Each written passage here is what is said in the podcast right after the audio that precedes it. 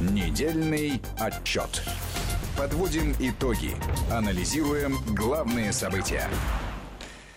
Недельный отчет в эфире Вести ФМ. Армен Гаспарян, Марат Сафаров. И, как я вам и обещал, к нам присоединяется наш большой друг, известный российский политолог Алексей Мухин. Алексей Алексеевич, я рад тебя видеть в добром здравии. Что вы пригласили, наконец, у нас старика Мухина. Богатая повестка на этой неделе. Давай начнем с коронавируса, потому что у нас же еще и наши доблестные обчики подключились к этому процессу, распространяя информацию о том, что десятки тысяч в одной только... Ты имеешь в виду Апату? Да. Понятно. Десятки тысяч в одной только Москве заражены, власти подло скрывают. Конкретно 20 звучала цифра. Причем из одного источника, причем на разные голоса, и распространялась ботами. Не, ну, ребята... Слушай, они еще очень обиделись, когда попали под колпак ФСБ за все за это. Нет, ребята, я не знаю, они экономят, наверное, жутко. У них же хорошее выделяется финансирование Соединенными Штатами, конкретно Пентагоном, на вот эти все вещи. Ребят, ну проявите фантазию, ну используйте хотя бы там неиспользованных, делайте новых. В конце концов, я не знаю, там, ну методички поменяйте, форму. Ну нельзя же копипастить, что называется. Ребят, я руки устал отбивать своим сотрудникам за подобного рода вещи. Может быть, тебе над ними шефство взять? Не, зачем? Ну пусть. На самом деле работать-то проще в этой связи. Вот поржать даже можно. Вот. Думаю, что да, подобного рода вещи, у них уже фантазия закончилась. Вот честно скажу, с началом новой избирательной кампании в Соединенных Штатах Америки уже сразу стало понятно, ребята идут по сценарию. Я так понимаю, что они просто достали из потайного ящика методички, стряхнули с них пыль, вздохнули и начали, что называется, лупасить опять по тем же самым клавишам, которые лупасили в 2016 году, в 2017 году и так далее. Ты понимаешь, вот все бы ничего... Опять мы вмешиваемся. Но ВОЗ им очень сильно помешал, потому что они же сказали, что ситуация в России... На ВОЗ они давили, на ВОЗ они... Всемирная организация здравоохранения. Они давили, они хотели, чтобы они делали громкие заявления, что да, все, конец, трындец, экономика потеряет $3,7 триллиона и так далее. Нет, все это понятно, все это здорово, но совершенно очевидно, что подобного рода вещи разгоняются специально. Кто решает свои проблемы, мы видим. Это Китай и Соединенные Штаты Америки, у которых не все в порядке с экономикой, и они вот решили таким незамысловатым образом... Мы не будем сейчас обсуждать аналог войны причин. Только с меньшими потерями. Совершенно верно, да. Если мы боимся начать войну настоящую, мы начинаем ее имитировать. И начинаем пытаться приписывать себе какие-то ненастоящие победы, поражения, навязывать. А Европейский Союз между двух огней, он-то как на это всё должен реагировать? Европейский Союз, к сожалению, вот, потеряв свою политическую идентичность, Европейский Союз сейчас — это поле битвы, как, впрочем, и всегда в 20 веке. Вот эта глобальная площадка, которая, да, сначала была призовой, потому что Китай, США и Россия за нее боролись, это рынок, это 500 миллионов потребителей и так далее. Но, потеряв политическую идентичность, Европейский Союз превратился просто в поле сражения, где туда-сюда ходят ландскнехты, бряцают оружием. Когда европейцы там что-то пытаются, говорят, да заткнитесь там, молчите, у вас не до вас сейчас. Сейчас у нас Китай, Россия, главная угроза, Иран. Вот, уже Иран стал восприниматься серьезнее гораздо, чем тот же Европейский Союз с Брюсселем вместе взятые. Вот. Я думаю, что эта ситуация будет усугубляться, она будет еще более веселой в этом смысле, и мы будем наблюдать, да, действительно, имитацию мирового конфликта, только без войны. Ну, в общем, в принципе, и нормально. Меня все устраивает. Но при этом ведь у тысяч людей нервы напряжены, потому что когда они начинают утро с ознакомлением с картой, зафиксированной случаи коронавируса, все внимательно за этим следят. Ну, согласись, это не самая здоровая тенденция в обществе, потому что рано или поздно этот психоз начнет еще во что-то выплескиваться. Смотри, информация сродни еде. А с чего ты начинаешь утро, так ты свой денёк, что называется, проведешь. Проведешь ли ты его на работе за созидательным трудом, либо в туалете, вот, обнимаясь с прохладным белым другом. Это вот твой выбор с утра. Я думаю, что, конечно, нужно развивать у населения, у граждан такую иммунную систему, социальную иммунную систему и информационную иммунную систему. Просто они должны понимать, из каких источников они потребляют информацию, четко понимать, что некоторые источники являются отравленными, совершенно четко, целенаправленно. И если ты, если ты желаешь побеспокоиться, если ты желаешь в панике провести свой день, пожалуйста, пей из этих источников. А если ты желаешь созидательно провести свой день, чтобы у тебя осталось хорошее послевкусие, и вечером ты спокойно отошел ко сну, то, пожалуйста, включай мозг и перестань поддаваться паническим настроениям, которые сеются через соцсети и прочие. Людей ресурсы. Очень сложно могут включить мозг и даже соотнести количество, да, и не хотят. Марат, они просто не хотят, к сожалению. Количество людей, которые действительно страдают от этой малоизвестной пока болезни, да, в процентном соотношении даже применительно к многомиллиардному, более чем миллиардному населению Китая, да, или европейским государствам. Как-то эта корреляция меня прежде всего беспокоит, что люди как-то не могут посчитать соотношение между страдающими и общим миром всем. Ты знаешь, специалисты знают от 300 загадочных болезней, от которых не только нет лекарств, да, но и вообще непонятно, как они проявляются и какие последствия имеют. Но эти болезни не так раскручены. Помнишь известный анекдот про крысу и хомяка? Да? Он говорит, крыса приходит к хомяку, говорит, слушай, что такое? Люди меня боятся, ненавидят, травят и так далее. А тебя любят. Он говорит, у меня пиар лучше. Приблизительно то же самое про коронавирус. Пиар лучше просто. Ведь мы же мало что знаем. В качестве примера сейчас как-то даже стало больше появляться информация о тех болезнях и эпидемиях, которые распространяются на африканском континенте. Этот колониальный подход, он ведь никуда не делся. Да меня даже другое поражает. Уже второй день есть новости о том, что коронавирус начал мутацию. Нормально для любого вируса. То есть 19-й не берем, сразу к 20-му.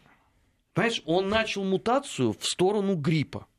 Казалось бы, да, на этом месте люди должны были бы подумать, что если у вас ежегодно в мире 500 тысяч человек умирает от гриппа, ничего подобного. Знаешь, эти же самые люди продолжили, это все ложь, ученые ошиблись, коронавирус не может мутировать в сторону гриппа. Это они чума. Же все точно знают. Века. Они все диванные эксперты уже все определили, да. На самом деле, единственный способ, во-первых, привести в состояние сбалансированности и спокойствия свою обрести душевное равновесие, и это просто следить за своей иммунной системой. Она должна быть в порядке. Тогда ни грипп, ни ОРВИ, ни коронавирус вас просто не коснется. И соблюдать элементарные принципы гигиены личной. Собственно, и все. Конечно, воздержаться пока от поездок в Китай, благо они закрывают страну, да, и в Италию. Потому что по неизвестным пока причинам это такой в Европе получился рассадник коронавируса. Кстати, интересно, у них это почему-то резко совпало с нагнетанием обстановки на юге Италии. Это резко совпало еще и с подчеркнуто независимой позицией Италии в отношении России. Угу. Так что это же, возможно, неспроста.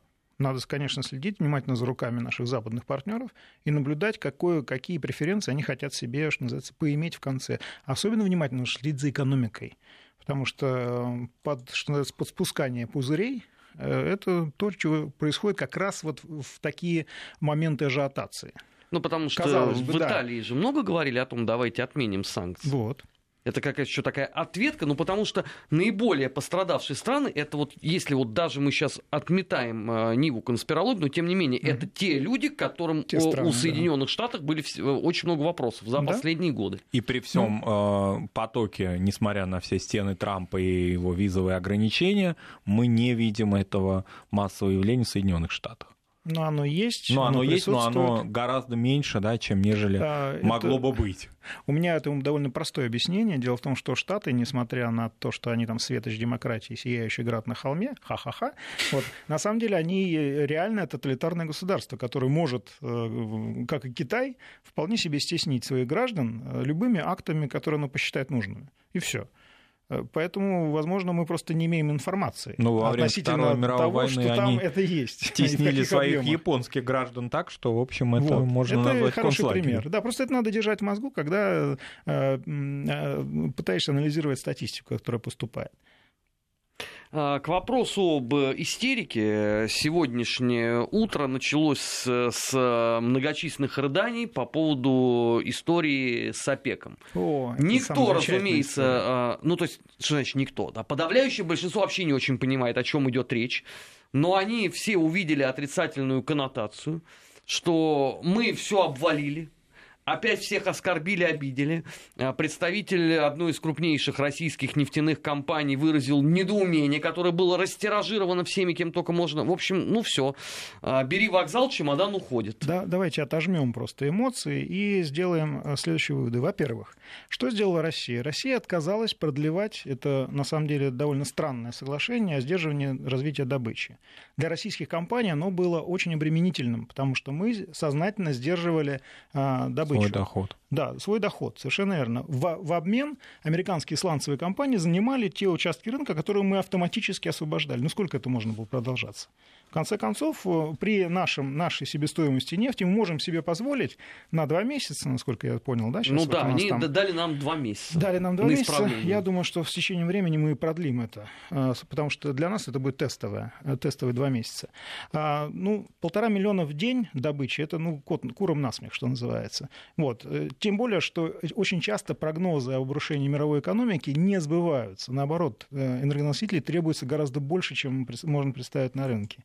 Плюс вот весь этот ажиотаж негативный возник исключительно по тому, что сланцевые американские компании, которые перекредитованы, они сейчас просто рухнут. Никакой сланцевой революции, что называется, уже не будет, потому что эти компании не выдержат подобного рода конкуренции. Мы просто создаем жесткие конкурентные преимущества в ответ на свинское поведение в свой адрес. Саудовская Аравия очень долго шантажировала нас, фактически шантажировала тем, что давайте мы все-таки вместе будем сдерживать и так далее. Ну сколько можно уже? Сколько можно идти против своих собственных национальных интересов? Мы, собственно, и сейчас мы сказали, ребята, окей, хорошо, все замечательно, но мы пока воздержимся от этого. Посмотрим, что будет, вполне возможно вернемся, а может и не вернемся, если это не понадобится. То есть, по сути, мы сейчас... проявляя вот эту, как они говорят, неуступчивость, на самом деле просто действуем на своих национальных интересах. Это прекрасно. Это с этим спорить даже странно. Не, это без сомнения. Расширение доли на рынке, российские компании должны их расширять. Мы должны расширять свою долю на рынке энергоносителей. Но теперь Трамп скажет, что мы обвалили ему рынок американских сланцевых компаний. Опять будут санкции. Это его проблема. За что? За неуступчивость. За то, что мы ведем себя разумно, прагматично и конкурентно? Нет, ну, санкции можно вести по другому поводу. Алексей Алексеевич, подожди. Посади Эрдогана, что называется, под часами соответствующими, да, и опять будут санкции. Ну, что ж мы должны все время на эти санкции оглядываться? Они санкции вводят, выводят. Это, как сказал Сергей Викторович Лавров, это ваше дело. Вы вводили санкции, вы их и выводите, в конце концов. Все. До свидос. Нет, ну потому что это же будет воспринято как плевок в самое святое. Так же никто себя не ведет на враждебный акт. На рынке. Именно поэтому осторожные владельцы и главы крупных компаний, они сказали то, что сказали. Потому что, да, они учитывают еще и то, что американская сторона придет в возмущение, будет негатив и так далее. Их можно понять. Ну, не сейчас просто вот только-только вот утро начинается. Сейчас они узнают эту новость. Сейчас ждите. Ну и слава богу, что называется. Потому что сколько можно уступать уже? Ну сколько можно уступать? Мы свой рынок должны соблюдать, мы свои интересы на рынке должны соблюдать. С нами в свою очередь, обходятся, как я не знаю, ну, по-свински, я тебе в качестве такого маленького контраргумента назову, что будет звучать дальше. Владимир Владимирович постоянно говорит о том, что Россия часть мировой глобальной экономики. Тебе скажут, ну нельзя же так наплевательски относиться. Что же это за часть экономики, которая берет и постоянно устраивает демарши? Я дико извиняюсь, но Соединенные Штаты Америки в ОПЕК входят, напомните мне. Нет, они, по-моему, оттуда вот вышли благополучно. Это первое. Второе. Как только ОПЕК начинает повышать цены, американцы начинают выбрасывать свой сланец на рынок. Цены сбиваются. Это что? Это скотское поведение? Скотское. Это демократичное поведение. Это молекула свободы, которые появляются на рынке и которые вселяют в него, что называется, веселящий дух. Кстати, молекула свободы – это не фигура речи. Украина же сказала, что она закупит молекулы свободы у Соединенных Штатов. Ну, Украина – это отдельная, что называется, тема. Здесь нужно, да, по-моему, с справочником по психиатрии разбираться, в конце концов. Вот. Но американцы, у них морального права нет сейчас требовать от нас каких-то ограничений, потому что они ведут себя очень плохо на рынке, они не ведут себя конкурентно. Они вводят вот эти пресловутые санкции, они пытаются корректировать политическими методами. Хорошо, насколько сланцево?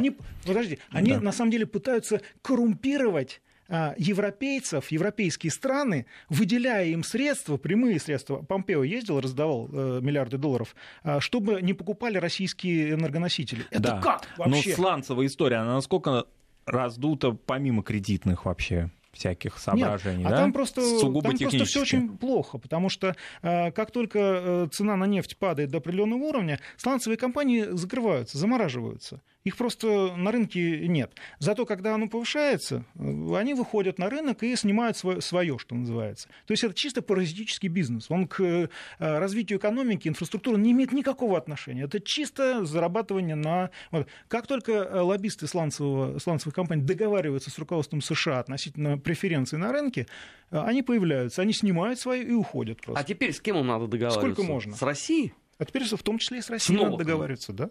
А потянут они? Переговоры с Новаком. Новак жесткий переговор. Нам все равно. Кто? Ну как, лоббисты. Лоббисты, да, но все равно, потому что эти компании умрут, потому что они не смогут просто конкурировать в этих условиях, нечеловеческих для них. Это дорого. Сланцевый газ – это дорого и глупо. И не экологично. Вот еще Грету Тунберг на них натравить нужно, на мой взгляд. Даже ей сейчас нет. Да она капитализирует свое имя. Она раскручивает созданную товарную марку Грета Тунберг. Лёш, ну ведь факт остается фактом, что с информационной точки зрения вот эта вот компания, которая была конкретно сегодня утром, что Россия вышла, все обвалится, мы все умрем, мы в очередной раз проиграли. Во-первых, никакого формата, отмены формата ОПЕК плюс нет. Это четко надо зафиксировать. Александр Новак просто вышел из комнаты переговоров. Это ничего не значит. Он просто вышел. Мы ниоткуда не выходили, что называется, мы по-прежнему остаемся в формате ОПЕК. Это надо зафиксировать четко. Мы просто, наконец-то, начали отстаивать свои национальные интересы. Все. Мы просто проявили неуступчивость, а почему мы должны все время проявлять понимание и кланяться нашим западным партнерам, там, нашим саудовским партнерам и так далее. Ведите себя как люди. Может быть, мы и пойдем навстречу. Если вы ведете себя не как люди, то, простите, хватит уже. Лёш, ну, может быть, об этом стоило сказать, ну, хотя бы накануне, чтобы тысячи людей, утром, включив новости, не потеряли сознание от изумления. Ну, потому что... Так они не потеряют. Городовым гражданам глубоко параллельно. На самом деле, я с тобой поспорил бы, потому что мне куча людей написала, что вы что там творите, вы что хотите еще цены на нефть это тебе убрать? Наймиты лоббистов сланцевых компаний написали? Нет, это мне написали люди, которые внимательно слышали слова президента о том, что у нас зафиксирована в бюджете определенная цена на нефть, а они же сопоставили цена на нефть, ОПЕК, мы выходим, все рушится, роудраннер раздавлен, и смех Вельзевула. Которые совершенно не понимают, что на самом деле происходит. Понимаешь? Потому что цены вверх-вниз, они волатильны, они идут таким образом. И в расчет, при расчете там берется средняя цена. Вот. Нервничать по этому поводу нервничают только те, кто играет на бирже, потому что для них это хлеб, либо крах. Вот. А люди, которые более-менее нормально, там, не бегут сразу в обменный пункт, они себя чувствуют нормально, понимаешь? Адекватные люди. Они прекрасно понимают, что руководство страны знает о подобного рода вещах, и наверняка вот уход Александра Новака — это как разворот самолета Евгения Максимовича Привакова над Атлантикой. Ну, примерно в то же время. Да. Примерно приблизительно в то же время. У меня не зря эти ассоциации возникли, да. То есть, ребят, ничего плохого не происходит. На самом деле мы просто учим наших партнеров быть по отношению к нам более взвешенными и более внимательными к нашим интересам. Мы их просто таким образом дисциплинируем. Но это же относится, как я понимаю, и к Эрдогану, который ехал сюда победителем, а потом оказался под часами. Но он... И под строгим взглядом Екатерины, да, статуи Екатерины, которая смотрела на него. Была такая программа на телеканале «Спас», да, у отца Дмитрия Смирнова «Под часами». Там тоже гости были на исповеди у знаменитого. Но там, по-моему, другой сюжет был на тех часах. Да. А по поводу вот этой ситуации с ОПЕК и с Трампом я успокою, потому что Трамп сейчас закладывается не на сланцевиков, он закладывается на ВПК. Ему сейчас интереснее гораздо наращивать объемы поставки оружия в разные страны, нежели вот следить за капризами вот этих вот странных людей, которые пытаются из пород твердых добыть этот газ, эту сланцевую нефть и так далее. Он да, ну а представители демократов, они же наверняка постараются эту историю разыграть. И разыгрывать они ее будут в предвыборный период. И, соответственно, Трампу все равно придется как-то на это реагировать. Абсолютно точно, потому что, конечно, нас обвинят в том, что мы вмешиваемся во все и вся. Уже начались эти процессы, уже готовятся, стелится соломка везде и так далее. Просто надо быть к этому готовыми и, на мой взгляд, сделать несколько официальных заявлений, что идите вы лесом, ребята, на самом деле. Вы никому не интересны уже здесь. Это то же самое происходило явочным порядком, только кулуарно. В 2016 году, когда на прямой вопрос, а что, правда вмешивались? Мне сказали, да ты что, мы наоборот думали, Хиллари будет. А я помню, ты это рассказывал, но также в недельном отчете. Да, совершенно верно. Не, ну нас уже закрепили же, что мы уже вмешались в выборы 2020. Не, ну на самом деле уже ржут, да, на Fox News уже ржут, говорят, слушайте, как так получилось, что русские, вкачав несколько тысяч долларов в Facebook, выиграли выборы, да, избрали Трампа, а Брумберг вкачав там полмиллиарда долларов, взял и снялся. Да. Ребят, вы чего? Да, включите мозги уже. Но, тем не менее, модель-то рабочая. Нет, и она далека еще до завершения. Я честно скажу, я не думаю, что это модель рабочая. Люди, которые, знаешь, вот шутка хороша, когда ее говорят один раз. Когда ее повторяют, ну, появляются натянутые улыбки. Когда ты ее третий раз повторяешь, тебе говорят, слушай, дорогой, иди покури. Это зависит от того, сколько денег ты вложишь в раскрутку в медиасфере третьего своего исполнения этого шедевра. Значит, 4-5 да, раз ты сможешь это сделать, но все равно осадочек-то остается, как после серебряных ложечек, понимаешь?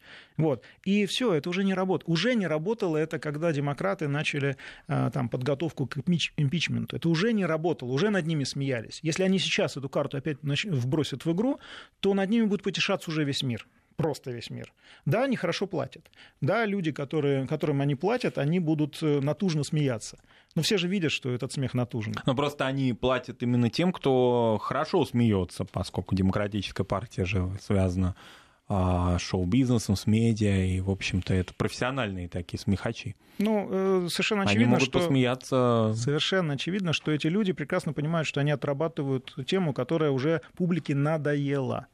Надоело, надо что-то свеженькое придумать. Мы сейчас договоримся, да, они что-нибудь свеженькое придумают.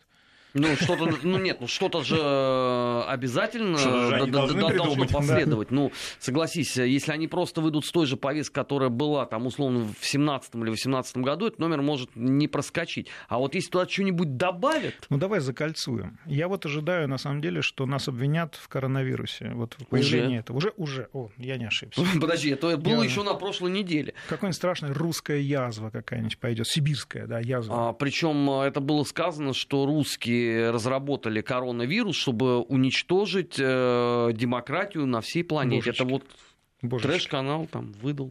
А, ну трэш-канал. Ну, CNN. Пока... А, CNN. А, ну, это ребята вообще замечательные. Но пока в порядке обмена конспирологии. Они таблеточки не забыли? Не забывают убивать?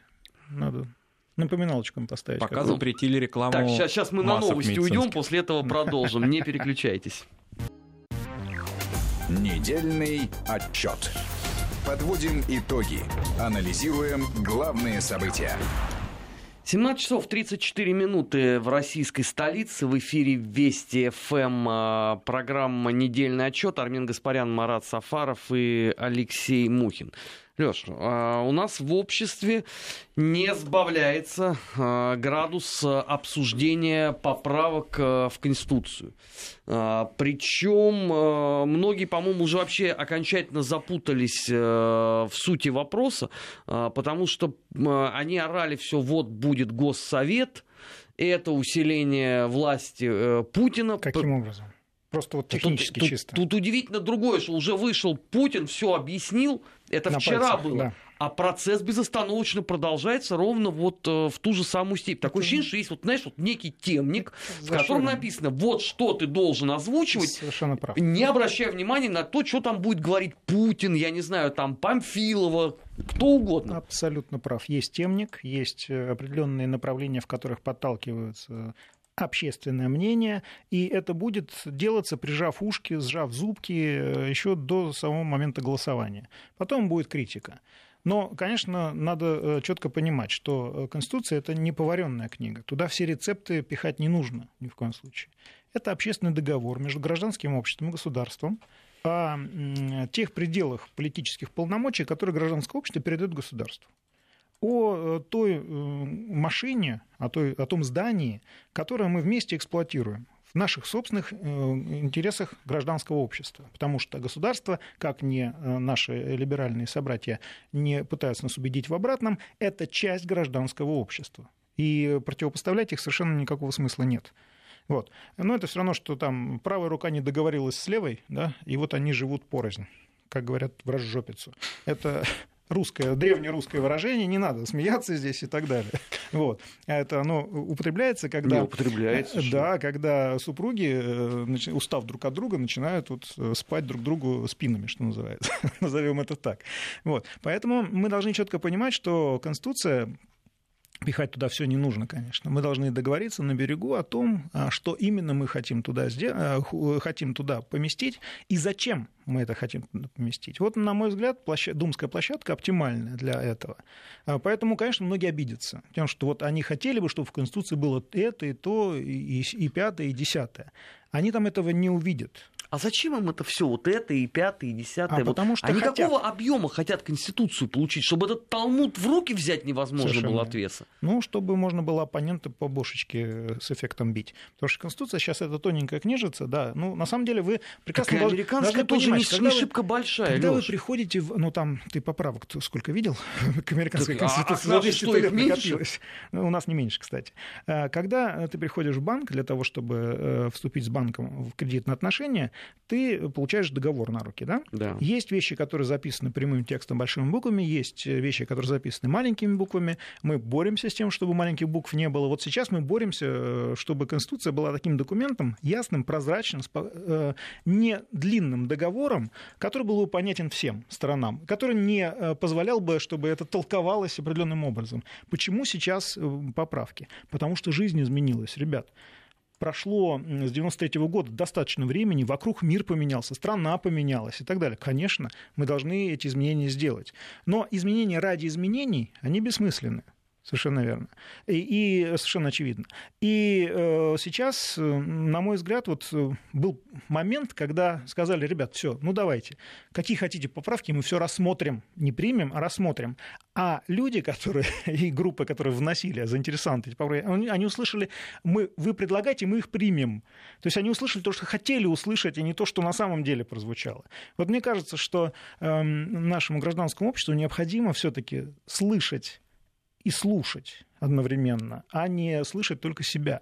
И не интерпретировать ситуацию в свою пользу заранее и создавая конфликтную ситуацию на ровном месте. Лёш, ну это же невозможно, в принципе. Ну вот к этому нужно стремиться. Ну, понимаешь, у нас есть люди радикально левых взглядов, для которых Конституция это, ну, если не сталинская, то, по крайней мере, брежневская. И они говорят, вот был идеальный документ, не надо ничего придумать. Это была Конституция Союза Советских Социалистических Республик. Да, образца 1977 года. Где сейчас Союз Советских Социалистических Республик? Ну, у нас есть люди, которые готовы его возродить. Это история. Все, до свидос.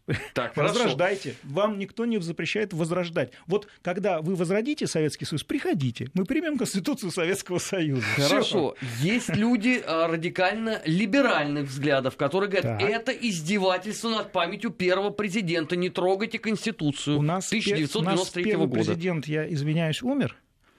Ну, давненько, 13 лет назад. В 2007 году, да, 13 лет назад. Все, это история уже.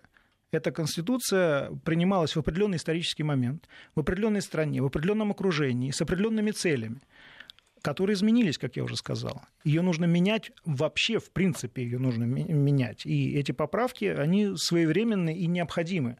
Но при этом, на мой взгляд, очень важно было бы открыть еще один портал, но не в ад, а прекрасное будущее. Необходимо созвать, и пусть рабочая группа по изменению в Конституции продолжает работать. Пусть она готовит следующую Конституцию, потому что этот процесс 15-20 лет занимает. Подожди, но Владимир Владимирович сказал, на 50 сейчас. Лет. Если они сейчас начнут... Это образное выражение, 50 лет, понимаешь? Через 50 лет вообще непонятно, что будет с миром, со страной и так далее. Это слишком длинный срок. Нам нужно, чтобы Конституция новая... Ну, то есть мы сейчас примем, все нормально, мы по ней будем жить. Просто нам необходимо сейчас уже закладывать... Ты понимаешь, если ты посадишь дерево и на завтра захочешь собрать с него плоды, не получится. Ты должен подождать несколько лет, чтобы оно выросло и стало плодоносить. Понимаешь?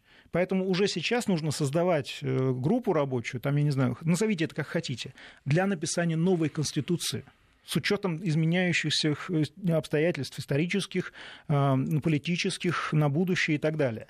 С учетом меняющегося мира. Но какие-то базовые элементы совершенно конституции, верно, они должны сохраняться и перетекать. Мне кажется, канализировать энтузиазм масс сейчас можно уже на эту. Потому что, как мы знаем, ремонт нельзя завершить, его можно приостановить. Ремонт Конституции — это то же самое. Его нельзя завершить, все равно останутся недовольны. Мы сейчас фиксируем определенный результат на текущий момент, который необходим в национальных интересах, и открываем новый процесс — написание новой Конституции. Если вы хотите самовыразиться, молодой человек, самовыражайтесь, быстрее. Пожалуйста, вот вам рабочая группа, пишите туда, это будет все рассматриваться, обсуждаться экспертами, серьезными лицами и так далее. Я сейчас серьезно говорю, хоть и немножко иронично. Но это, по-моему, это выход из создавшейся ситуации. Конституцию мы будем писать там 5, 15, 20 лет, сколько понадобится. И в нужный момент эта группа представит этот документ на всеобщее обсуждение, скажут: ребят, смотрите, какой у нас отличный документ получился. Да, но они тебе в этом случае они могут сказать, что это будет тогда нелегитимно, потому что... Ну, если ты 15 лет будешь писать Конституцию. Почему нелегитимно? Это экспертный процесс. При чем здесь это? Но если они, извините, они сейчас тебе по поводу поправок сказали, что это нелегитимно. Может, ты новость эту пропустил, я ее тоже не заметил, но мне прислали. Яблоко подает в суд. Я очень внимательно слежу за этим. Я знаю все инициативы, которые предпринимаются на эту тему. Я очень внимательно слежу за процессом. Там действительно есть некоторые шероховатости, но они связаны не с самим процессом, а с лакунами российского законодательства, которые юристы в свое время не закрыли. Это необходимо сделать и сейчас, и надо будет это сделать. Я поэтому и говорю, что этот процесс нельзя останавливать конституционный. Пусть мы фиксируем определенный результат и идем дальше. Вот и все. Это выход, на мой взгляд. Знаешь, вот меня последние дни не покидает одно такое чувство, что несмотря на вот те усилия, которые предприняты, да, несмотря на такое масштабное общественное обсуждение, несмотря на все вот эти вот социальные проекты рекламные по поводу поправок Конституции, вот у меня ощущение, что подавляющее большинство вообще не очень понимает, о чем идет речь. Потому что они слышат, с одной стороны, вопли «не трогать», это последнее святое, что осталось, неважно от чего, да? С другой стороны, выходит... Это наши либеральные собратья. Или коммунистические. Коммунистические, но мне не нравится эта Конституция. Она слишком либеральная. Им вообще не нравится все, что делает Путин, понимаешь? Безотносительно Конституции. Я тебя умоляю. Что такое говоришь? Нет, подожди, какой Платошкин коммунист? А кто он? Грудинин еще назови коммунистом. Ты что? Нет, подожди. Геннадий Андреевич учит своих соратников, потому что то, что делает Владимир Владимирович, как раз хорошо. Бояре плохие, они либеральные толка, понимаешь? Нет, ты не путай, пожалуйста. Подожди, я не так давно от тебя же слышал, что Павел Николаевич Грудинин все-таки был кандидатом от КПРФ, если мне память не изменяет. Но это не означает, что он был коммунистом. Информация Центральной избирательной комиссии, на секундочку. Хорошо, но упомянутый дипломат, он всех призывает на последний решительный бой с поправками 22 апреля. А в медиасфере-то что остается? Остается вот этот вот бесконечный камп. Нету сути. Давай называть вещи своими именами. Да. Какой-то камф, на секундочку, я тебя умоляю. Это просто банально, и давай к этому относиться именно так. Потому что слово, сказанное в интернете, оно недорогого стоит. Зато оно разлетается активно посредством новых медиа. Если бросать консистенцию на вентилятор, она тоже будет разлетаться. Согласен. Но от этого легче не станет. Никому. Ни тем, кто попадает под это, ни тем, кто бросает. Мы должны четко понимать, что есть конституционный процесс, есть юридический процесс, и мы должны в нем, в правовом этом поле, оставаться. Выходя из него, мы тоже можем выходить без проблем. Мы же выходим с работы, там, покурить, там, оправиться и так далее. Это нормально, никто не запрещает. Вот здесь мы в соцсети выходим именно по этой малой нужде информационной. И замечательно, это нормально, это признаки здорового гражданского общества. Но мы должны понимать, что мы должны находиться в правовом поле. А здесь с такими вещами, что называется, не шутят. И конституционный процесс – это, извините, договор на будущее. Сейчас мы можем нарисовать, как Пушкин на полях у себя на рукописи, какие-нибудь кляксы в Конституции, а потом наши дети будут это расхлебывать. Оно нам надо, оно нам не надо. Мы должны серьезно отнестись к этому. Поэтому те, кто предлагают, закрепить Ой, я уж краем глухо услышал про великороссов и так далее. Ребят, ну правда, ну давайте посерьезнее все-таки к процессу относиться. Это все-таки... Нет, можно что хочешь. Начитаешься там книг каких-нибудь левых по истории и давай фигачить в пространство, в историографию там свои собственные взгляды, выдавая их за истину. Но в последней инстанции. Но давайте все-таки понимать, что есть самовыражение в историографии, а есть канонические, в хорошем смысле этого слова, тексты, которые базовым образом ложатся в учебники, должны ложиться, во всяком случае, по которым учатся наши дети, которые будут строить и жить после нас. И именно наша ответственность в том, чтобы туда были заложены правильные вещи, правильный во всех смыслах этого слова. Но периодичность переоценки Конституции, она какая должна быть? Вот, допустим, нет сейчас... нет такой корреляции. Понимаешь, раз там... Можно раз в 10 лет, в принципе, пересматривать Конституцию. Можно. Но я, честно говоря, примеров не знаю.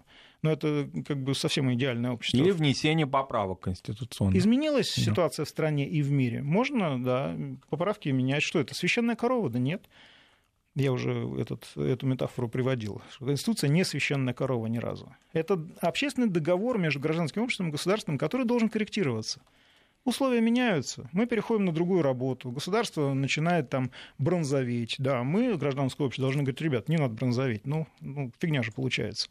Давайте договариваться, говорят нам. Лёш, с другой стороны, ведь с начала декабря прошлого года разгоняется очень активная история о том, что в этом году у нас сразу после Конституции, о которой тогда в декабре и знать никто не знал, они говорили о том, что будут совмещены парламентские и президентские выборы. Честно скажу, у меня зубы сводят аж от этих слухов. Понятно, что эти слухи распускаются для того, чтобы сделать неприятно вполне себе конкретным нашим политическим деятелям. Я не буду называть, чтобы не разгонять, что называется, эту информацию. Эта информация... во-первых, в бюджет заложены думские выборы в этом году. Они в следующем году заложены. Все, до свидания. Ребят, федеральные выборы – это очень большие траты. Это так просто не сделаешь. Это процесс, который уже утвержден. Все. Досрочные тоже президентские выборы. Да вы достали уже, потому что с чего? Зачем нужны эти досрочные президентские выборы? Что за фигню вы несёте? Нет, подожди, они исходят из того, что никто не ожидал поправок к Конституции. А что теперь случилось с поправками? Что они не говорят, так, а теперь это другая страна. В смысле другая страна? Если новая Конституция, значит другая страна. В смысле, 22 апреля мы проголосуем, проснемся в другой стране? Да, 23 у нас будет другая страна. Ребята, закусывать просто надо в таких случаях. В доме нужно держать мясные закуски, раз не хватает овощных. Правда.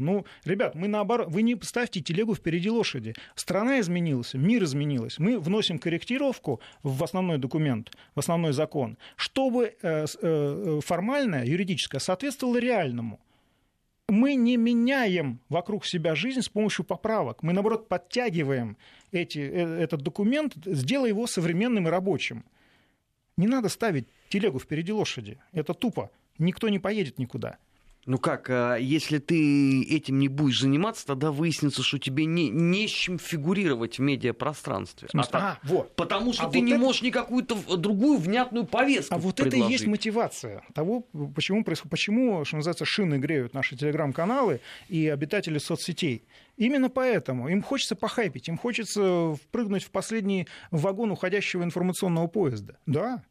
Именно поэтому они это и делают. Они предлагают самые несусветные фантазии свои, выдавая их за реальность. И последователи, фолловеры такие: вау! Лёш, это симулятор тогда политики оппозиционной вообще как таковой. Мы с тобой об этом и говорим. Мы должны четко очистить симулякры от того, что происходит на самом деле. Потому что мы можем в курилке, где-то поговорить о чем угодно. Но, вернувшись к производственному процессу на службе, мы обсуждаем серьезные вещи. Вот. При этом на этой же неделе Владимир Владимирович Путин сказал о том, что оппозиция внесистемная тоже важна. Другой вопрос, что стоило ему это сказать, у нас там опять началось... А мы с тобой что обсуждали? Несколько передач мы делали, да? Мы гладили по нежным местам нашу несистемную оппозицию, мы всячески пытались стимулировать в них дух позитивной повестки дня и так далее. Вот это мы все делали с тобой. Но это ж невозможно, мы даже потому что они не про уйти в эту самую оппозицию, было, если что. Да, 2 раза как минимум. Да, но это же все равно не про то. Потому что заметим себе, что вот как раз у этих людей внесистемных оппозиционеров, у них не возник вопрос там по каким-то отдельно взятым поправкам. Они просто сразу сказали, нам не нравится. Нет, они сказали нет. Нет, да. Но мне кажется, это, знаешь, вот у женщин бывают периоды раз в месяц, когда они вот подобные водорода вещи производят. Ты знаешь, мне это напомнило историю, как некоторые бузатеры боролись с Никитой Сергеевичем Михалковым на посту его, значит, руководителя Союза кинематографистов. У них каждое письмо начиналось со слов «нам не нравится что». Дальше шло перечисление, что именно не нравится в данный конкретный момент у Никиты Сергеевича. Знаешь, и вот это делают ровно то же самое. Умные люди дают выговориться. Вот мне кажется, что президент, как умный человек, он дает выговориться просто. Может быть, этим людям просто нужно выговориться. Вот они сказали свое «нет». Так хорошо. Ничего не поменялось от того, что сказали «нет». Сказали, они ждут конструктивной повестки. Это, понимаешь? Ну, хорошо, все, ладно, высказались. Мы вас услышали, надо им сказать. Хорошо, до свидания. Так, теперь следующая стадия. У нас же на этой неделе приезжал Эрдоган, о котором мы кратко поговорили. А они же, ты помнишь, какую истерику устроили? Вот ваш друг, он вам опять нанес удар в спину. То есть из этого я сделал вывод, что у нас в Генштабе и президент вообще никогда ничего не слышали про Турцию, а лучшие специалисты по тюркскому миру собраны в анонимных телеграм-каналах, знаешь, как на которых вся надежда. Знаешь, как выиграть идеальную войну? Надо просто переписать историографию так, чтобы все победы засчитали тебе. Вот наш друг, не меньше, чем Эрдоган, Дональд Трамп, занимается приблизительно тем же самым. Он последовательно объявляет все победы американскими. Понимаешь? От этого ситуация в реальности не меняется, но с помощью соцсетей и разных других медиаресурсов можно, в принципе, создать такое впечатление. Но кроме его республиканского ядра, вот мало кто в это верит. Приблизительно то же самое, да. А, да. Над этой проблемой работал все время Голливуд, который с 80-х годов создает определенный образ американского президента, ну, не будем растекаться там по Америке и так далее, американского президента, который вот уже становится чуть ли не real politic. Но мы прекрасно видим, что в реальности американский президент ведут себя по-другому. И вот мое личное мнение, господин Обама, которому мы очень много напихали в пилотку всего, вот, уходящий вариант, вот, но он оказался на самом деле гораздо более взвешенным политиком, чем господин Трамп. И я уж боюсь, сколько чего мы в пилотку напихаем уходящему Трампу, через там, я думаю, он переизберется еще на 4 года. Ну, слишком весело все, что происходит сейчас. Плюс демократы никак не могут договориться, кто же ему будет оппонировать. Вот эта геронтологическая гонка чем-то хорошим не закончится. Они начнут просто умирать, что называется, принеся присягу президента. Даже в этом обвинят нас. Ну, естественно. У нас уже была такая 5-летка пышных похорон. Вот, совершенно верно. Вот сейчас эпоха пышных похорон начинается в Соединенных Штатах Америки. Честно говоря, у меня только такой саркастический оскал появляется в этой связи, потому что я прекрасно понимаю, чем это все закончится. Закончится это тем, чем закончился Советский Союз. Ахаха.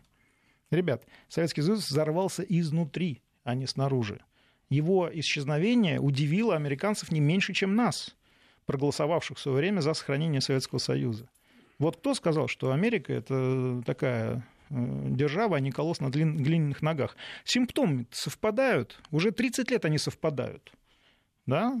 Соединенные Штаты Америки — это замечательный, интересный социальный политический эксперимент, за которым безумно любопытно наблюдать. Лёша, ты понимаешь, что если это произойдет, нам крышка. Нам этого уже вообще никогда не простят. Если у тебя сбережения в долларах, да, будет неприятно. Нет, это не у меня. Как сказал... Я имел в виду под нами, я имел в виду Россию, потому что они соберут... Что с ними будет? Господи, сколько Соединенных Штатов Америки? 200 лет, напомни мне.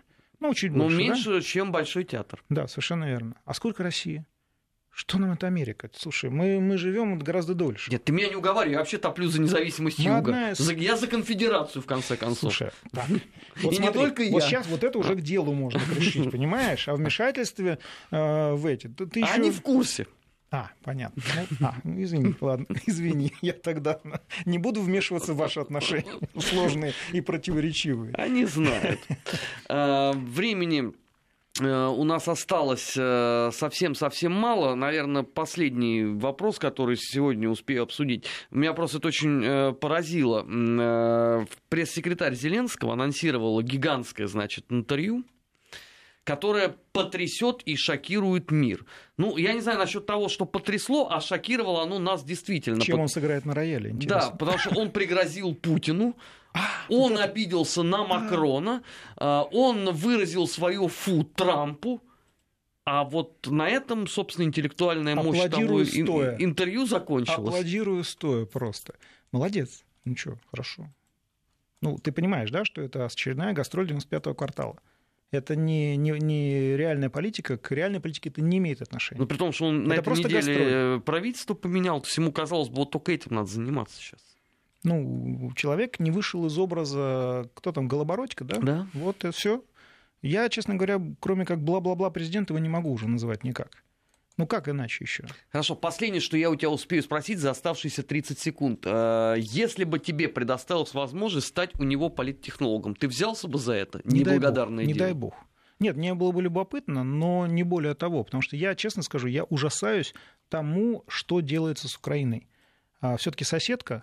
И, честно скажу, я вот наблюдая больше, чем 30 лет вот этот паноптикум, мне просто больно, обидно. Я не хочу вмешиваться. Но точка невозврата у него лично есть? Она пройдена уже, да, к сожалению. То есть она, причем она пройдена достаточно быстро была. Мы-то надеялись, что человек свежий со стороны что-то может поменять, но он так быстро с актерской грацией встроился в новый образ Порошенко 2.0, что даже страшно стало. Больше того, он стал уже и рукопожиматься с Петром Алексеевичем, что добило, по-моему, и без того его аудиторию, не самую спокойную с этой точки зрения. Лёш, спасибо огромное, что спасибо ты был с нами. Недельный отчет в эфире Вести ФМ. Армен Гаспарян, Марат Сафаров, у нас был Алексей Мухин. В следующем часе подводим недельные итоги. На постсоветском пространстве придет комрад Алексей Мартынов. Не переключайтесь. Недельный отчет. Подводим итоги. Анализируем главные события.